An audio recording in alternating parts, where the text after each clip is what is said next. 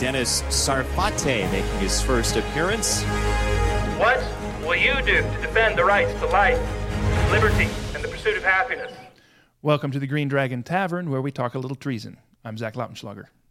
And I'm Nathan Barnes, the show producer, filling in for Dennis Sarfate. Two young men uh, arrested in Wisconsin. Uh, the video has gone viral of uh, Marcus Schroeder, or Schrader, as he says it, um, reading the Bible from the sidewalk. The police walk up, jerk the mic out of his hand, and uh, arrest him.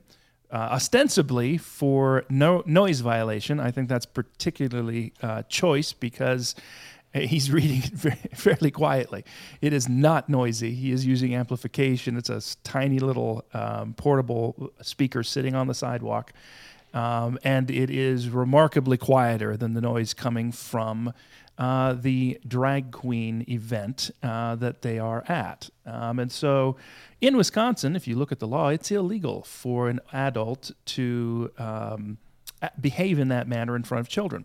These guys are up there doing strip teases and accepting dollar bills from children. That is not, not only is it not right, uh, I don't believe it's legal in Wisconsin. And of course, uh, so you have selective enforcement, um, which is infuriating. It's quite mm-hmm. frankly infuriating. Um, but uh, Marcus has joined us today on the show. Uh, Marcus, thank you for taking time. Thank you for having me. So, uh, what were you doing at a drag queen event, Marcus?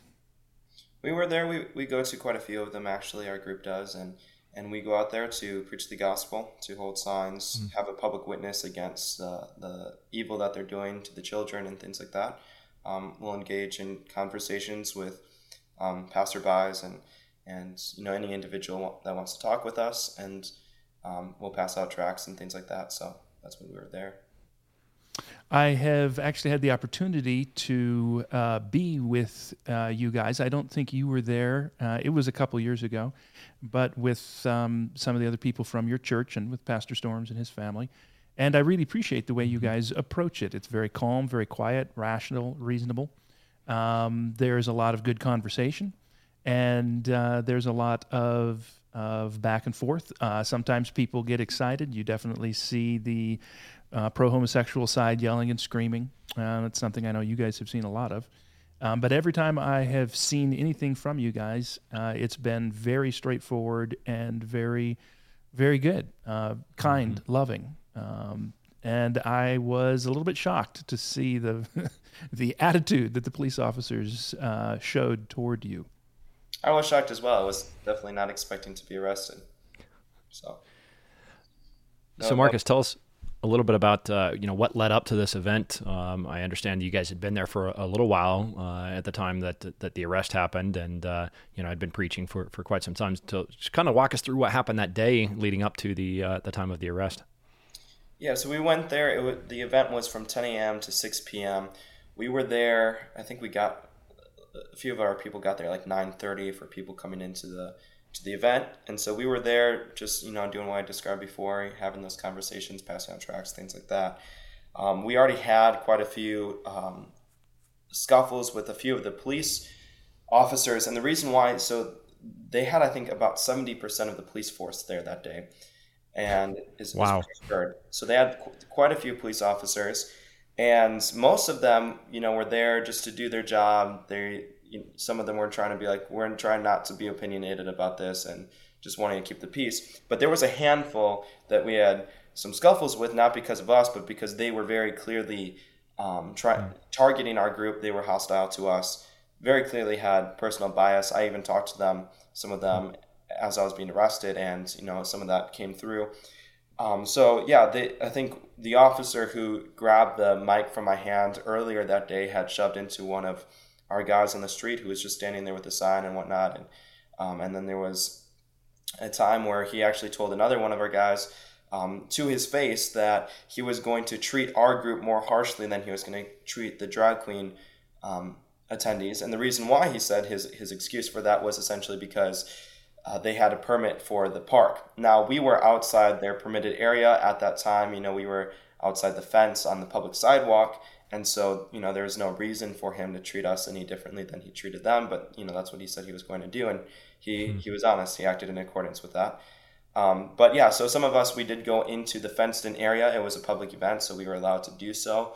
Um, we had conversations with people in there. Some of us were just getting on recording what the drag queens were doing. So, I mean, some people find this hard to believe that this is even going on. And so um, mm-hmm. it's going to have video footage. This is what's going on in your city, in your town, things like that. Um, so, so we were doing that kind of thing, that sort of thing that day. And then earlier in the day, if, if you watch the video, the one that has um, received a lot of traction of me being arrested, the, there's a time where the officer's like, this is the same speaker as before. And some people have thought, like, well, maybe that means that they had received warnings beforehand or something like that. That's not the case. Hmm. Um, the reason why he mentioned that is earlier that day, we had the speaker, one of our guys was walking with the speaker, didn't have it on or anything like that, but he was just walking around with the speaker inside inside their fenced in area. And so one of the officers came up to him and said, Hey, look, they have a permit for this area. You can't have the speaker in here. You have to take it outside the fence. And so he did so. And and then later, several hours later, is when I brought out the speaker and I started reading from the Bible on the public sidewalk outside of their fence. So outside of mm-hmm. the fence area, outside of the so that was the only thing that had been mentioned before from the officers about the speaker. And then that when I, in the video, that was the first time that any of us had used amplification that day of any sort. Mm-hmm. And so I was on the public sidewalk outside the fence. First time using it, there was no warning given. And so as soon as I started um, I turned on the speaker, I started reading from the Bible. As soon as that happened, all these officers start surrounding me. In fact, it, the, the video, that, that the very beginning of the video was the beginning of me starting to preach. So that was the amount of time in that video of how long it took before the officers arrested me. So literally the moment I start preaching, they all surround me. One of them comes up. They don't say anything to me, don't give me any instructions. Hey, look, you can't have that here. Turn that off, turn it down, nothing like that. He just comes up, starts ripping the microphone out of my hand, and then a few moments later, uh, officer from behind uh, grabs my arm and handcuffs me, and, and then they take me away and, and detained me for about an hour or two. And then they, they eventually, so they took me to the police station.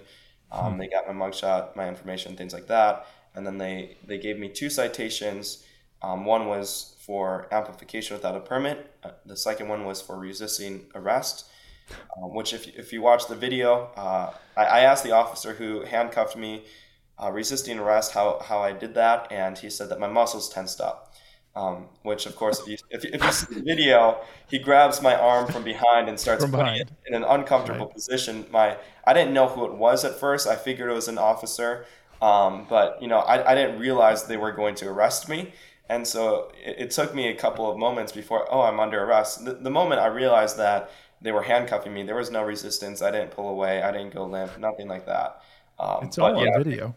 Yeah, yeah. Unfortunate for them. apparently, my uh, my muscles tensed up, and so that was me resisting arrest. Um, Arrested for muscle reflex. Yes. Yeah. Arrested for resisting arrest. Correct. Well, that happens, shockingly. Uh, yeah, it does. that's why that's why I get labeled a, a, a, libertarian frequently. I have some libertarian leanings, but I always question the arrest for ex- resisting arrest. Yeah, exactly.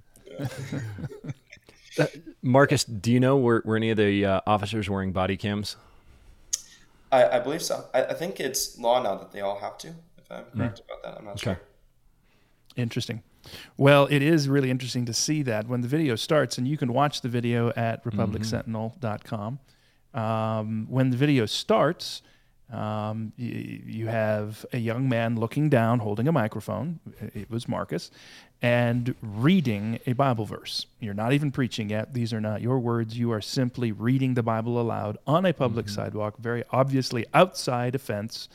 The, you're standing in front of the fence, it is in the frame and um, public property. Yeah, very obviously the public sidewalk, and you have a mob of officers walking through and then pushing past the cameraman and starting mm-hmm. to grab the equipment and do things and um, that's it, it is shocking it's shocking to see that attitude in the united states of america and uh, it should mm-hmm. be it should be horrifying um, this is not the Westboro Baptist. This is not some kind mm-hmm. of confrontation.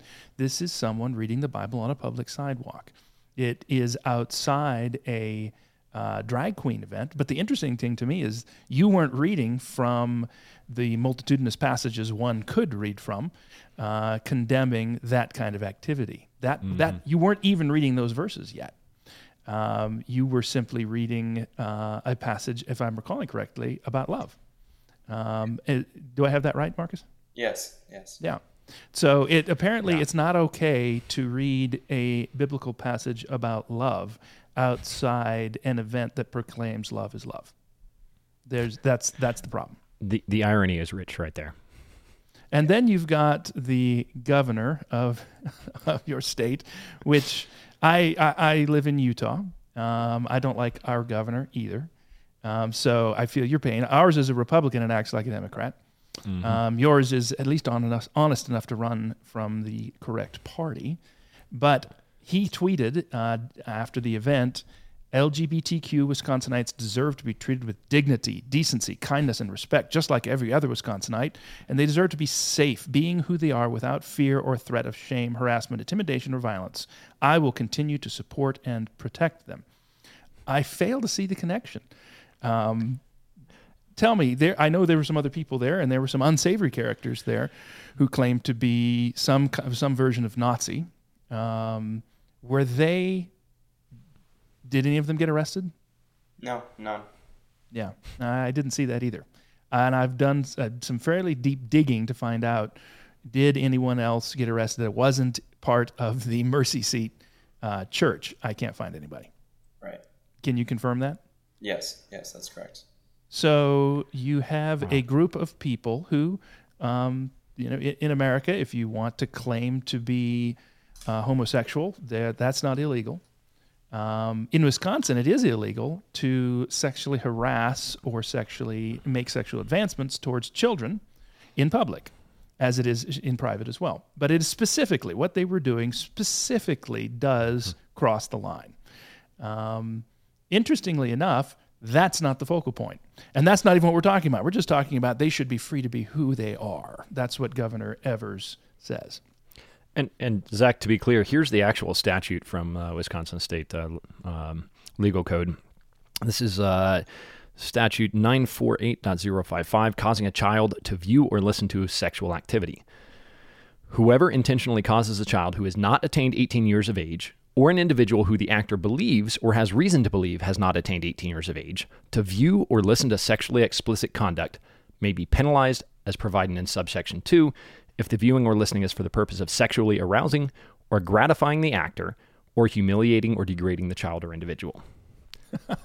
so I think it's pretty me clear. that's not for gratifying the actor. I, I, I think it's pretty clear that a, a drag queen uh, strip show violates the state law.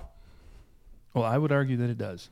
Um, there is certainly uh, there is certainly room for question there, um, and I don't think Marcus there's room for question as to whether or not your amplification device was violating um, the code, the state code, or the city ordinance. I guess in that case it would have been city ordinance. I'm, I'm just wondering for the governor why I'm not free to be who I am. That's right. It's a very good question. Uh, well, you, you just don't have the right sexual orientation, Marcus. That's the problem. Um, you you would be rewarded if you would join their side. Isn't that the message? Yes. Well, uh, thank you for your stand. Thank you for being willing to be arrested. Have you been arrested before? No, that was my first time. and how old are you? I'm 19. Well, congratulations. I think uh, that based on the video, that that is a badge of honor. And I am uh, proud to have you on the show and proud to get to know you a little bit. All right. Well, thank you. Thank you for having me. Thanks for taking time. So, ladies and gentlemen, um, if you are a white male, uh, you are at the bottom of the food chain. Uh, you need to become a homosexual because then you'll be protected. That's the message. And don't tell me that that's not in, intentional from Governor Evers. I mean, what else? What else is there? Why else would we do this? Why else would we arrest you unless you want to um, make sexual advances towards children? Then in that case, um, we'll give you a permit so you can do it in the park. You know, Zach, what's crazy to me is in the the tweet that uh, Governor Evers sent out, um, you know, the, the, official statement you read a few minutes ago, but uh, the subtext that he, he added uh, along with the statement was this This weekend's Nazi presence at a Watertown LGBTQ pride event was a disgusting and direct attack on our state's LGBT community, communities of color, and Jewish Wisconsinites. This is unacceptable and unwelcome in Wisconsin, period. So, what's surprising, though, is it wasn't any of the Nazis that were arrested.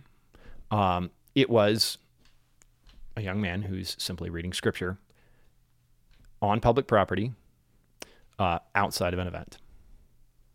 And the media, obviously the governor, all of the attention initially around this was simply about the Nazi presence outside of this event. Um, they didn't address the the Christians. Uh, and in the few stories that I did see attempted to tie the Christians and Nazis together as if they were there uh, for the same purpose or uh, in right. in solidarity. Um, and and that doesn't appear to be the case at all. In fact, um, you know, when we uh, we spoke uh, when we when we first broke this story, uh, we had reached out to Marcus uh, and to some of the others there, and um, they made it clear that, in fact, they were preaching and interacting with the Nazis and preaching the gospel to them and, and calling them to repentance as well. Exactly. Um, so the fact that the media initially tried to make it look as if the Christians who who were standing up against this event were somehow equal to or in in league um, with in league with the Nazis is just absolutely shameful. or shameless. Well, that's true. Both. Both. Yes. And you know what I love about this whole thing? It's the way that the entire media narrative, the entire legacy media narrative just isn't mm-hmm. working. People don't care. They're not interested. The the leftist uh, reporters and outlets that are focusing on this aren't getting mm-hmm the clicks. They're not getting the attention. The people yep. that already agree with them, okay, fine. It's another bias confirmation, right? Confirming mm-hmm. the bias of of the core. Let's call them your core CNN viewer, right? Yep. Um, but everyone else out there is looking at this and going, "Wait a minute, that is not. There's something wrong with this." They we, there's a video of of uh, this young man who is obviously not a Nazi getting arrested what is going on and mm-hmm. and now it's gone viral and it's too much fun to to watch people look at it and go you know that that's just not that doesn't smell right there is something yeah. wrong with this there's something wrong with this yeah, it was a lot of fun to be able to break this story. Um, you know, get that exclusive interview uh, when this first happened. Uh, break the story. We've since published uh, an additional interview, uh, extensive interview with Marcus uh, and one of the other young men who were arrested, um, Nick Pruill. Uh, and you can read both of those uh, articles in, in, the full interview at republicsentinel.com. This week, not only do we have the Wisconsin um, events, uh, we also saw the death of Paul Reubens at 70 following a battle, battle with cancer. Um, Paul is best known as the uh, man who invented or, or created Pee Wee Herman uh, from the 1980s. And as a child of the 80s, of course, that hits home a little bit. It is sad to see the uh, Mr. Herman's end of life. Um, he was a unique individual for sure. Um, the reality is that he also created a character which normalized sexual perversion. See, when I was a kid, my folks wouldn't let me watch Pee Wee Herman. Um, they, from the beginning, uh, of course, my folks were were um, uh, they were a little bit more insular than some. Um, so they probably wouldn't have liked uh, the TV show anyway, but if, but they did observe what the show was about, and then they looked at uh, the normalization of sexual perversion, um, and they uh, said, "We don't want you kids watching that show." And I remember at the time, of course, I was very aware of who Pee Wee Herman was. All my friends watched him, and um, I had I had friends whose parents wouldn't let them watch either, and then I had friends who and their parents poo-pooed the idea. That's absurd. That's not what's going on. That's not what Pee Wee Herman is about. And you know, I, I heard a lot of that. Um, but uh, now that Mr. Herman has passed and we are doing commentary on his life, the New York Times cannot say enough about how Paul Reubens made um, sexual freedom um, a mainstream in the 80s. In the mm-hmm. 80s, Paul Rubin, through Pee Wee Herman, was normalizing sexual perversion. And the New York Times says so. so uh, that's interesting to me as a kid looking back and remembering, hey, I remember when my mom's friend berated my parents for believing that.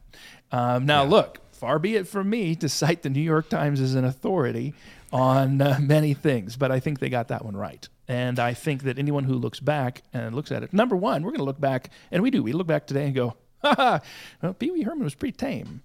Um, you know, m- marrying his fruit salad is not really too crazy by today's standards. Uh, but that said, um, we all know what he was saying. The New York Times mm-hmm. knows what he was saying. Um, Paul Reubens it, it, talks about what he was saying. He was saying that you should be able yeah. to marry whatever, whomever you want to marry. Um, yep. You had a lot of the characters that were created, and it was kind of a rollicking, free flowing thing. But the idea was to take, and this is, I mean, this is openly discussed, widely discussed now, was to take a character who kind of looks like the 1960s. That's why he's got the flat top haircut and the suit, um, and, which is known mm-hmm. for, for, or the, the 50s really. That's where that era, you know, and you you have you have conservatives in the 60s who are juxtaposed against the sexual revolution, and yeah. the idea of Pee Wee Herman was to take the conservative side and twist it, take the conservative side and make it more sexually perverse. That's so Zach, what, are you saying, what Pee Wee Herman is. Are you saying that the New York Times is an expert on sexual perversion? well, I think I think we could probably actually agree on that. I, I think the New York Times is an, an expert on sexual perversion. uh, yes.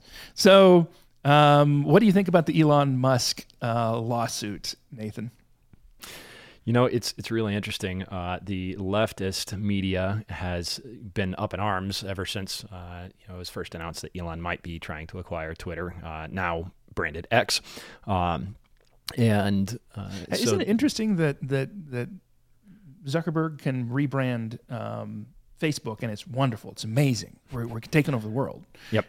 and and Elon wants to rebrand Twitter, and they're like, "What a moron! What a midlife crisis!" Well, I, I, think you know Elon was one of the darlings of the the left for for a long time because of uh, Tesla. Until he uh, opened his mouth. Exactly, until he opened his mouth, and uh, and and.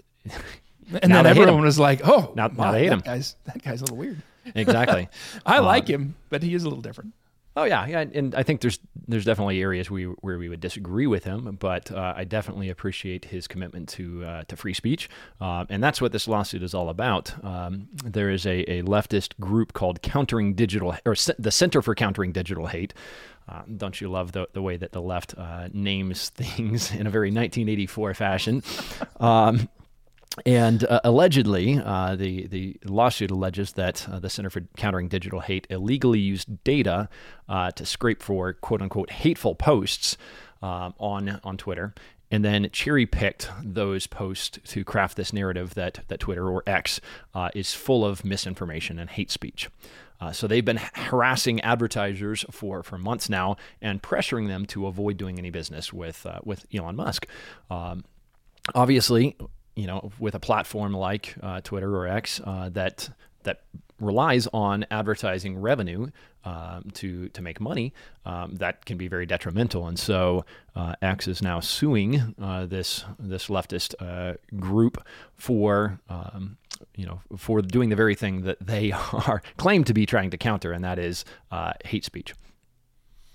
Well, and the standard by which we judge is what's in question. Um, yep. The question is Is it wrong for a platform to push things like nudity, even nudity of minors or nudity targeted at minors? Mm-hmm. This is mm-hmm. something that Beta does every day. Meta um, or Meta?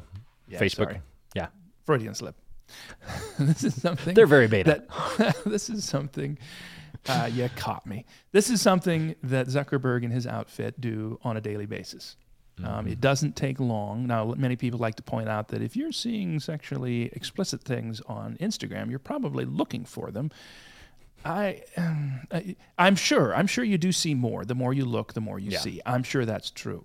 But I do not accept the narrative that says you just don't see it at all. I think you you probably can train your um, uh, logarithm to filter that out if you want to. I have worked on that and I do see less. Mm-hmm. But when yeah, when that first comes up and you get the um, what do they call it? the reels right on in your Facebook feed. The first time I ever saw it, I'd never seen it before. I remember when they first started doing it. There was an awful lot of twerking and an awful little clothing on shapely, good-looking females. Okay, let's just be honest. That's what's going on, um, and everyone actually agrees now. You can look at it and say, "Look, this is this is an open secret. I'm not even sure it's a secret. Instagram is is giving free rein to to OnlyFans and other similar crowd-sourced pornography." They are allowing them to openly advertise. I've gone and looked, and you can. It's real easy to advertise. You're talking about nude people with nothing more than sheer over their bodies and a strong light behind. So you're backlighting Yep. eh, all of it. Okay. Now, what do you think that's advertising? And then you click on it, and there's the link directly to their paid pornography site. Okay. Exactly. Is and not only that, about? Not, not only that, uh, if you remember, uh, the Wall Street Journal earlier this year um, broke a story about how Instagram connects a, a Yes. vast network of pedophiles, um, and these pedophiles are using Instagram to to network and to share um, and, and and build that community so they can share uh, pedophilia uh, related Which is content. actually illegal. exactly. So we you you can have a discussion about should pornography be illegal to what extent what is the government's role Yep. in all of this? We can have that discussion. That's a very good discussion. I think that it should be more illegal than it is now. Um, but the question here is how is that okay? How is it just fine? And the left wants is consistently supportive of that kind of perversion just as they are of full grown men strip teasing and twerking for dollar bills in front of children Yeah. this is what they're doing. Um, and their version of free speech means that that should be okay. But espousing a political position with which they disagree should not. Now, they use the covering languages of white supremacy and, not, and, and supporting uh, a Nazi perspective, et cetera, et cetera. And look, we can have discussions about what should be allowed to be espoused in public. That's fine too. But that's not really what they're saying. When uh, the New York Post broke the Hunter Biden story, uh, every social media platform and Twitter in particular, because we now have all the files, uh, which is why we really hate Elon Musk if we're le- from the left, right? Um, Actively tried to suppress that story out of some version of, well, we need to suppress harmful content. I'm sorry. Who is that harmful to? That's not harmful to the viewer. And it's not harmful to the American political system. We've all had to admit now, all of the legacy, legacy media, now that it doesn't matter, now that Biden is president, we've had to admit that no, that was all actually true. It wasn't mm-hmm. Russian collusion, it wasn't Russian interference, it was all for real. Yep. And individuals were not allowed to even discuss it, Yeah. right? So Well, there are two things. It's harmful to the uh, to political establishment, and that's why It's harmful to the Biden crime they, family. they don't want it out there. So, yes, exactly. And so y- there are two things going on. You have a large group of people who honestly believe that sexual perversion, what they would call sexual freedom, should be allowed across the board. That if if Yep. if somebody wants to have an Instagram um, or Facebook or any other um, stream or or account, I should say, you can tell. And people are like, "You're a boomer." Well, I, I'm actually I'm actually an Xer. The boomers are my parents, but. I know to the kids out there, there's not a lot of difference, right? To my children, I, I don't know. My children know the difference between me and, and their grandpa. I'm, I'm not, I'm still not sure why that's a problem. Uh. But in any case, um, however you want to publish it, whether it's Instagram or Facebook, um, it's clear that there is a large group of people who believe that you should be able to do that naked if you want to. You should be able to promote straight up pornography, and maybe there should be a paywall, uh, you know, whatever. Maybe there should be limits on children, but not really. I mean, you if you can see a naked woman's most private parts. Um, through a very thin layer of cloth, and that's okay. I'm not sure where the line is, right? Exactly. And they believe that that's okay. I, th- those people are not, I don't believe they are, many of them are okay with using uh, Facebook as a political hammer. I think they cringe when Mm-hmm. we start to talk about, okay, but now you have people who are claiming we're going to use this broad uh, freedom of speech, that it's okay to talk, uh, to promote pornography, it's okay to promote leftist ideas, and Mm-hmm. we should only limit, you know, the fringes um, you know, I, I know leftists who would say, well, of course we should limit radical communism, radical tyranny, and radical Nazism, radical tyranny. You know, there's there's a center area here, but pornography is right in the middle of free speech for them. The problem is number one, they're using the wrong standard, and we can talk about that. But the other problem is that it's so easy to manipulate that, so easy to, to oh well, check it out, look at this. Uh, anything that criticizes the Bidens, clearly that's Nazi white supremacy propaganda. I mean, obviously. Yep. Um, and that's that's the other side. That's what else is going on. Um, that is exactly what is flowing from that stream. And so, until we recognize that no, it's freedom of speech is not just whatever you say it is. Hate speech or damaging speech, which I think is a more accurate uh, term, you can use your mouth to hurt people. It is possible. And we're not just talking about, oh, you said words that I don't like. It is possible to actually deprive people of their lives, liberty, and mm-hmm. property, of their ability to pursue happiness with your mouth. yeah. these Libel, things- for example. Libel, slander, yelling fire in a crowded theater.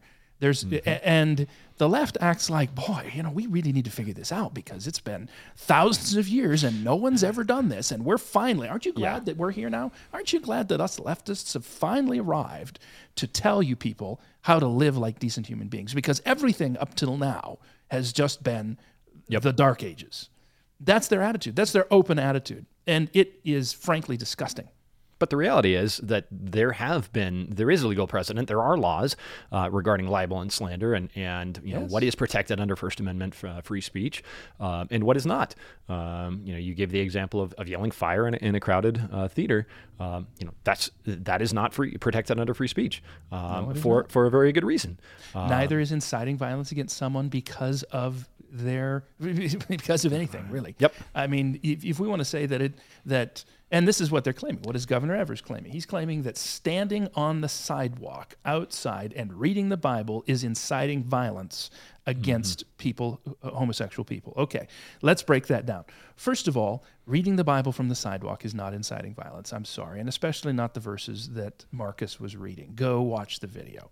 If that's inciting violence, then you are not safe to say anything ever, anywhere, period. Um, number two, um, it is never right to incite violence or to call for mob violence or any kind of violence other than enforcement of the law by uh, lawful authority. Okay? and and that's not violence. I mean, that's not inciting violence. Well, Uh, it- I it guess is there is a there is an act, uh, right, aspect and- of, of force and, and, And- and- violence. right. And let's be clear violence is technically defined as using force in an illegitimate fashion. But people are going to claim, and look, there's police violence and police force, and where's the line? Okay, I get it. So we can say force, and that's a legitimate point, Nathan. But the police are going to use force somewhere.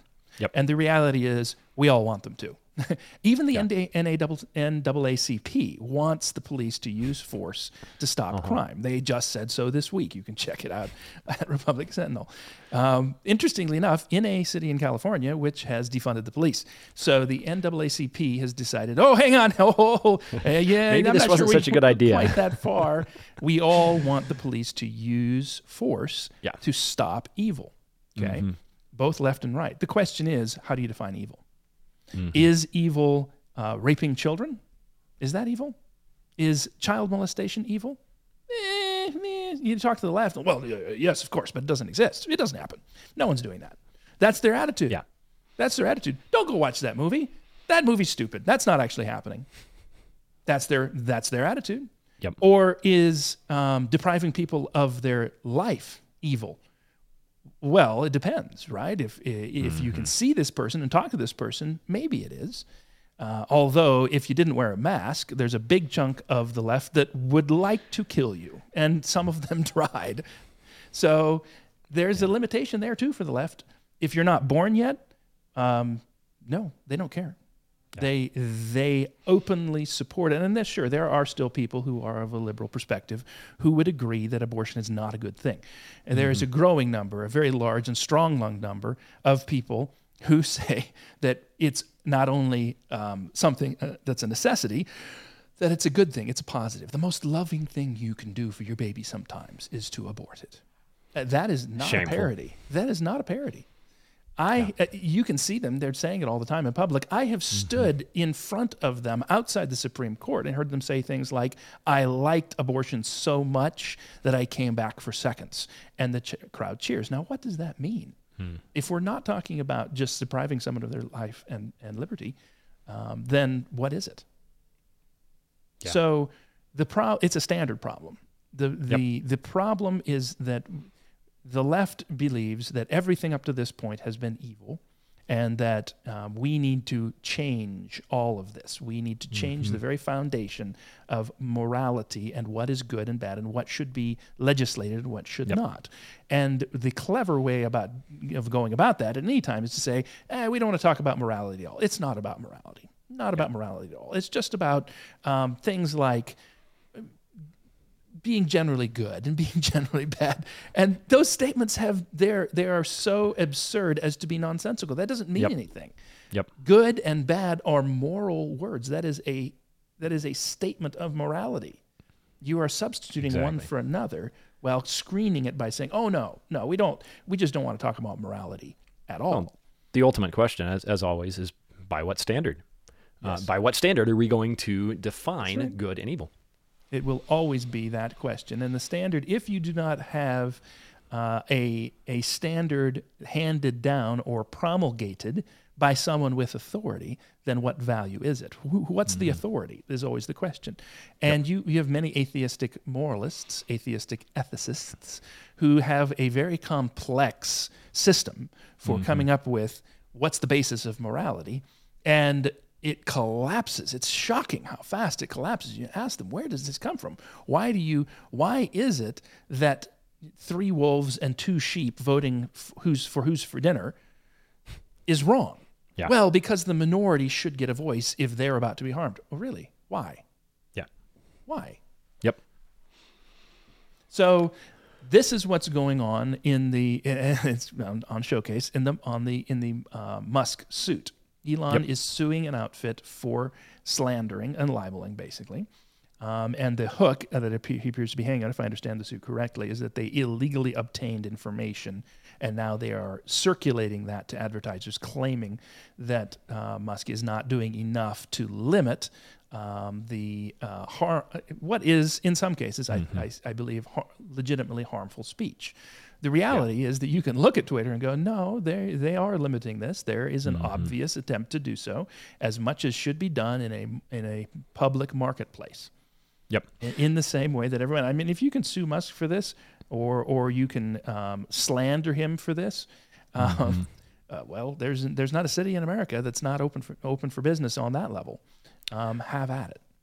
So Elon tweeting out. This is a tweet from last November, uh, shortly over a- after he took over uh, the platform. He says Twitter has had a massive drop in revenue due to activist groups pressuring advertisers, even though nothing has changed with content moderation, and we did everything we could to appease the activists. Extremely messed up. They're trying to destroy free speech in America. Uh, and, and X released uh, this. Uh, this is from a statement that they released um, after the, the lawsuit was filed. They say free expression and platform safety are not at odds. We are proving this every day through innovative enforcement policies that have helped reduce hateful content viewed on the platform. We have a big responsibility to protect free speech, uh, excuse me, free expression, and we will continue to cooperate with all partners who want to both preserve people's right to freely express themselves and equally work to create a safe and healthy space for everyone. The response from the uh, legacy media, though, was to criticize Musk, um, say that he's a, a free speech absolutist, uh, except for when it comes to criticism about his platform. Uh, this is this is from AP News. They said, "quote Musk is a self-professed spree- free speech absolutist who has welcomed welcomed back white supremacists and election deniers to the platform." which he then renamed X earlier this month. But the billionaire has at times proven sensitive about critical speech directed at him or his companies. you Is know, that news reporting or a political mailer? what stood out to me was was the lumping of election deniers and white supremacists in the same same sentence there. And billionaires, don't forget. yeah, oh, of course, and, billionaires. It's that is such brilliant copy. Look, if if I could hire it, it, when I can hire people who can put together that many pejoratives in one sentence, Yep. um, th- if it's true, that's very valuable in politics. This is what Oh, absolutely. Mm-hmm. a political mailer is. That's why we all hate political mailers. But let's be honest, it does change people's opinion, or at least Mm-hmm. it used to. I think people are becoming more aware of the subliminal messaging that's going on, using billionaire as a pejorative, right? Yeah. Saying that election deniers are the same as white supremacists, and uh, even the word election. It's it's such clever marketing. It really Oh, it is. is. You have to respect their abilities to do this. What I really love though is that it's it's it's becoming less and less and less effective. People are becoming more and more and more aware of how their emotions are being manipulated through that kind of creative copywriting. The shameful thing is that's not creative copy. That's supposed to be news. Yeah. They are selling that to you as honest reporting. Mm-hmm. oh boy. And the fact that that you know this is AP News, which is used by a lot of other outlets um, to to take that and republish um, information about stories. Uh, so you know AP News serves as sort of a, a source for all of the other news sites. So the the spin there is is mind-boggling, and, and I think it, like you said, Zach, it's a good thing that people are starting to wake up because the rhetoric has become so inflamed and, and so extreme and over the top. Um, people are, are starting to wake up, so um, that that's a good thing. I'm grateful for it. Um, it, it is shocking to me that things you know have gotten to this point. Um, if you'd asked me oh, even five years ago, if I thought we would see the the type of rhetoric being used and and see our society in the place it is today within my lifetime, even I probably would have said, well, maybe, but you know, not for probably 15, 20, 30 years. Um, and you know, everything that's occurred over the last uh, three to five years has just accelerated all three. of that. yeah. Yep. You can look back to, I remember March 16th, 2020. That's Hmm. the day that my ski area closed a month early and cut out my spring skiing season, which was what I was offended at, at in the moment, right? It was like, okay, whatever, COVID, you know. They're exaggerating it, I think. Of course, you know, March 16th, did any of us know that? No, not for sure. By April Yeah. 1st, I think we kind of knew it if we were paying attention. Um, but you know, I, I understand. You know, took a couple weeks to figure out: is this actually Ebola or is it something else? Right? Is it is it as Yep. dangerous as they say, or is it not?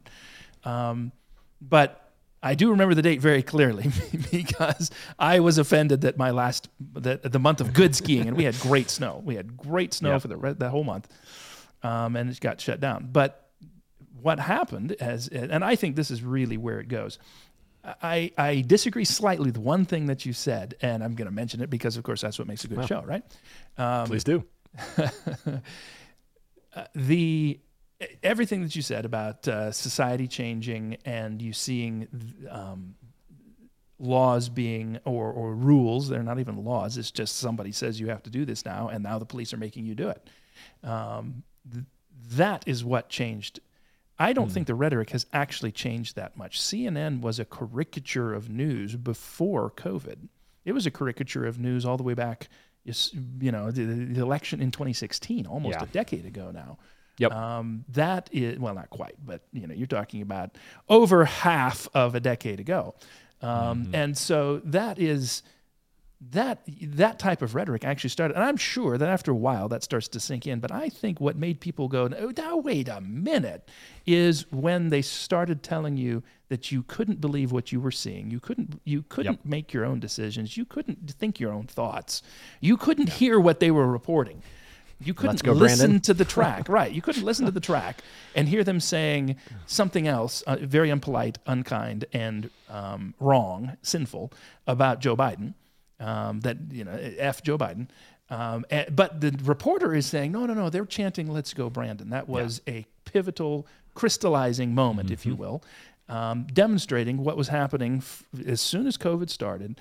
You have a co- you have collusion between people in government and people in legacy media, telling you that you can't think for yourself. You cannot uh, hear what's going on. You have to believe us when we tell you this, and then you have to do it, or we will we will make you hurt. We will use Mm-hmm. violence to make you submit. And they tried. Um, the good news, and look, the fight's not over. When I say it's good news, I don't mean great, we won. No, I Mm-hmm. mean we if we continue on this path, we might actually win. Yeah. And this is the type of thing, and this is where I agree with you 100%. I didn't think that would happen in my lifetime. I really didn't. I did not think the left would go that far. And I honestly didn't think that people who are just trying to make a living in America today, they're neither left nor right, really. They've got their own opinions, but they're not identifying with either party here, would start saying, yeah, that's not right. There's something wrong with that. Well, and I, I think to some degree the, the rhetoric has amped up. Uh, you if It you think certainly back during. COVID, um, you know, the rhetoric of uh, if you if you don't wear a mask, for example, you are, are literally killing your grandma. You you know you should be um, you should be. Uh, I mean, some of these people were even calling for violence uh, against anyone who who didn't wear a mask or didn't get the vaccine, uh, very openly. Uh, and so I think you know that that became socially acceptable uh, to an extent that it hadn't been before. Yes, it did, and I agree. Um, that that became part of the signature, and I'm not, you know, I couldn't argue to the death that it wasn't the rhetoric; it was the it was the action that got people's attention. Yeah. But I think that's No, I how agree. it started, and now we're sensitive to rhetoric because they actually try to make us do it. As long as they're just talking, Mm-hmm. at some level, Americans will say, "Look, I've got to get the kids to soccer. I don't care what they're saying.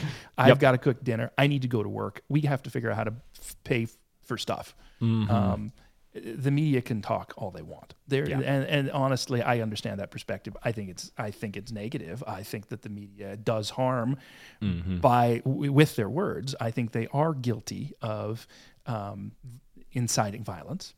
Um, the legacy media is in some cases, um, but there are, is, if, if there's not a policeman outside saying "Go back in your house or I'll arrest you," you can't go to church. You may not go buy groceries. You may not go to work.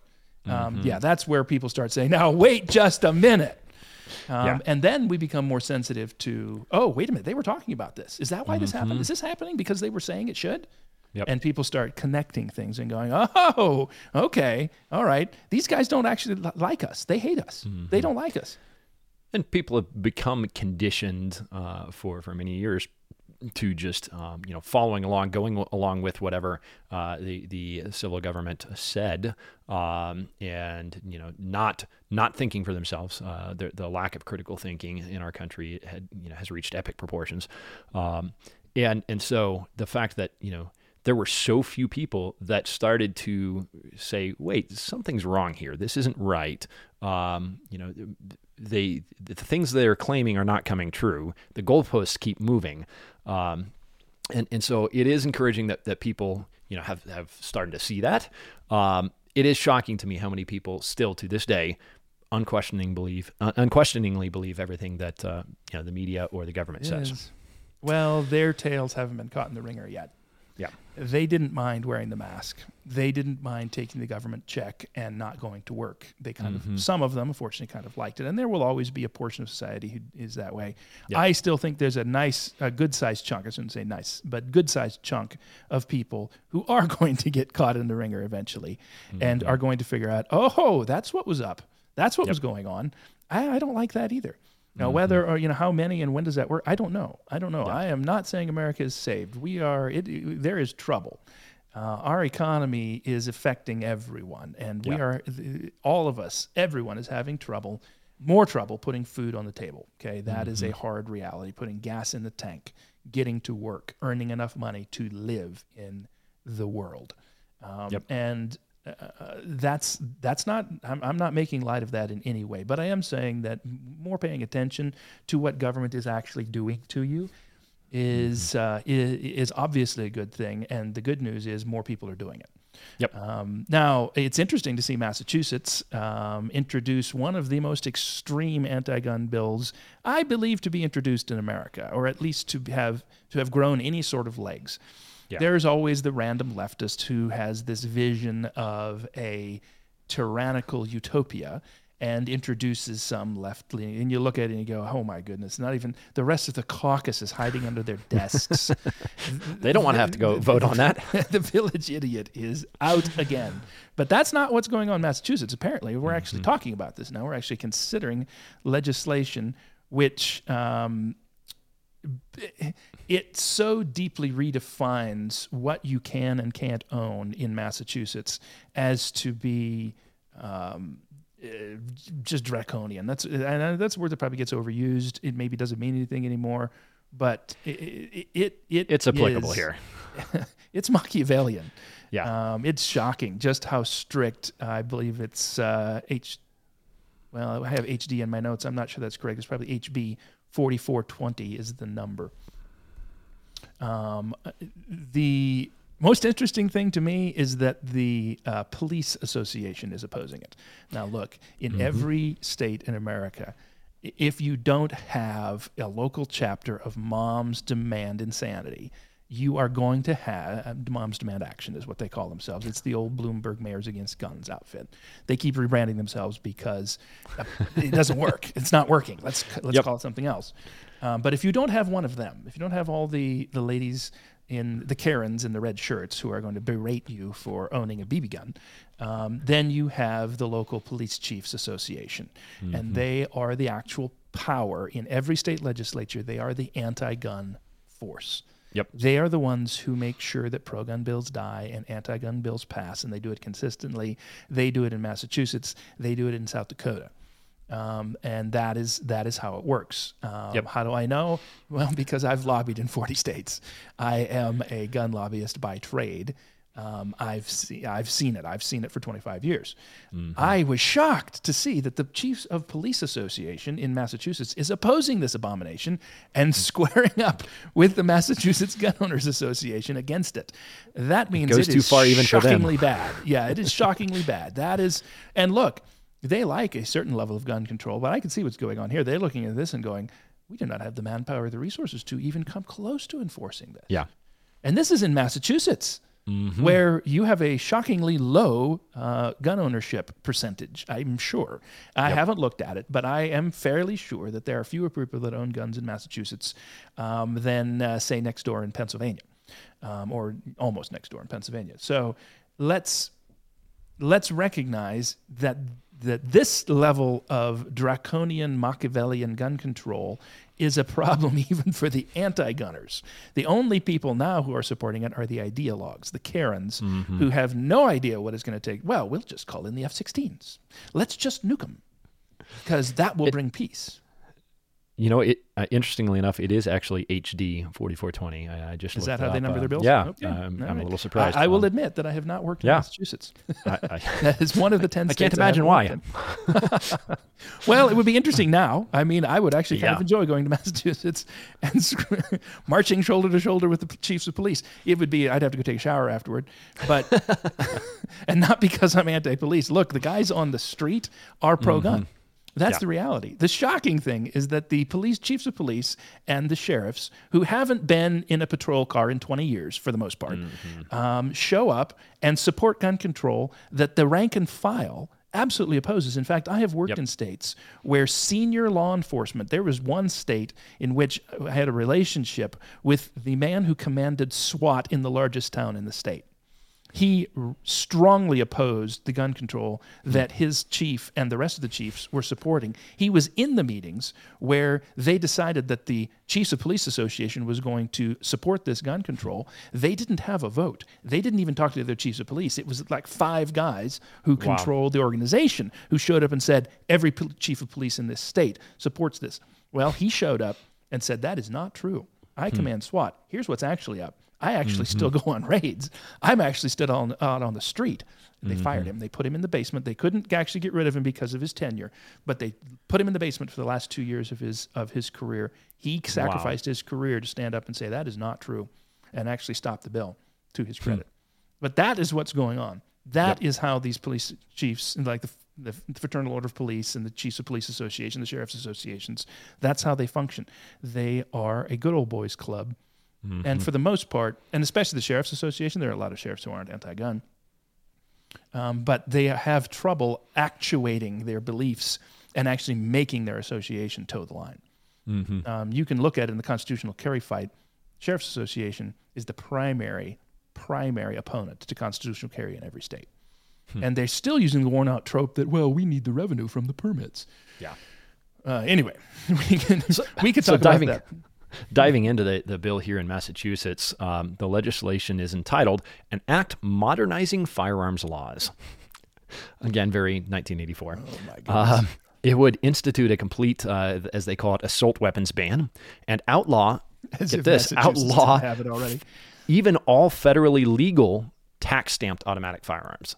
So uh, firearms that that are legal on a federal level, where you have to go and you get a tax stamp to be able to own this uh, automatic weapon, uh, even those would be outlawed in this bill.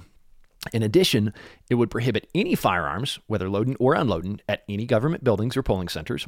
And it would prohibit, prohibit here's the crazy thing to me Yeah, any firearms on the premises of private properties unless the owner grants explicit permission or post signage allowing the weapon. It's a reverse signage bill. In other words, if it doesn't say you can, you can't. It doesn't matter whether or not. And so, look, respect of private property is a central tenet. So is the private property's res- owner's responsibility for your safety if he prohibits your ability to defend yourself. So if you walk into um, Walmart and Walmart says you can't carry a gun here and you get shot because you are not carrying a gun, then you have to admit that Walmart bears some responsibility for that, right? And now what the state is doing is stepping in and saying that every private property owner has to shoulder the responsibility for a uh, f- for a public for public safety, unless they explicitly publish and post that you can defend yourself here. The level of arrogance it's just disgusting. I can't believe the depth of uh, of of um, depravity that uh, is this uh, Massachusetts bill. Um, it is shocking. Um, the let's see, the bill also um, mandates safe storage laws, which means that you must render your firearm um, useless, worthless, unusable, um, and, uh, and uh, we call it safe storage, but what it really is is just turning your turning your handgun into a hammer. You might as well keep a baseball bat. um, it mandates new training requirements, including costly written exams and live fire training. What that means is you have to shoot like an Olympian in order to own a firearm. Um, the absurdity that it's going to make people more safe to place the bar so high that it is impractical to have a firearm. Uh, it- it's patently it- it's absurd. Mandas- mandates registration of all guns and feeding devices. That means magazines or anything else that functions as a, a magazine. Mandates reporting of any modifications or new parts to a gun. Period. So you Any buy new a- parts. you buy a Keltec and you decide I'm going to smooth the feed ramp on my because Keltecs come notoriously they they misfire a lot. Yep. So then the problem is that the the part of the gun that feeds rounds into the chamber is rough, and so the round hangs up on it. You get a piece of sandpaper or burnishing paper and you rub it on there a little bit, and suddenly your gun works. Um, oh, got to register that. Well, you get you get a new uh, scope for your uh, for your rifle. bans anyone under 21 from acquiring or carrying any semi-automatic, semi-automatic rifle or shotgun. Yeah, yeah. You know what? Because before you're 21, if you might pull the trigger and it fires, and you pull the trigger and it fires again, that's it. It's over. It's over. If you are under 21, you will end up shooting up a school. That's just all there is to it. That that's their perspective. so you can only hunt with a bolt action. Yeah, or pump. Wow. Bans anyone under 15 taking part in shooting sports and training. So you can't go hunting until you're 15. Wow. Take oh my goodness! I wonder how far that goes. I wonder if I would have to look at the bill to see can you accompany an adult who has a gun? Yeah, no kidding. Places new mandates, protocols, and training requirements on retailers. Oh my goodness! Oh, and this mandates serializing all firearms parts. So every single part on the firearm has to have a serial number. Yeah, that, including what that means including a it- stock. that's In- an outright. Yeah, that's not right Wow. ban on firearms. No, no one can do that. You can't do that. No. and I don't know what the No grandfather manufacturer can clause keep up with looks that. Like. Yeah, I don't know what the grandfather clause looks like there. If you're going to have to go back and and do that to existing firearms or not, but if that's the standard for any new gun sold in Massachusetts, has to have a serial number on the butt plate or the little On the swivel on the pin? bottom. Yeah, I mean, yeah, that's, that's Imagine trying to uh, serialize a, a firing pin. I'm sure it's been done somewhere. Oh, probably. but it makes it prohibitively no one no one is going to make guns for massachusetts no. uh, at that level that's the point. and that's exactly that's what they're doing That's what they want. they know exactly what they're doing come Yep. on so the national association for gun rights has placed a travel warning for massachusetts and is encouraging residents to move to a different state well Yep. as a former executive at nagr good job fellas uh, i agree Indeed. ladies and gentlemen thank you for joining us today. We'll see you next week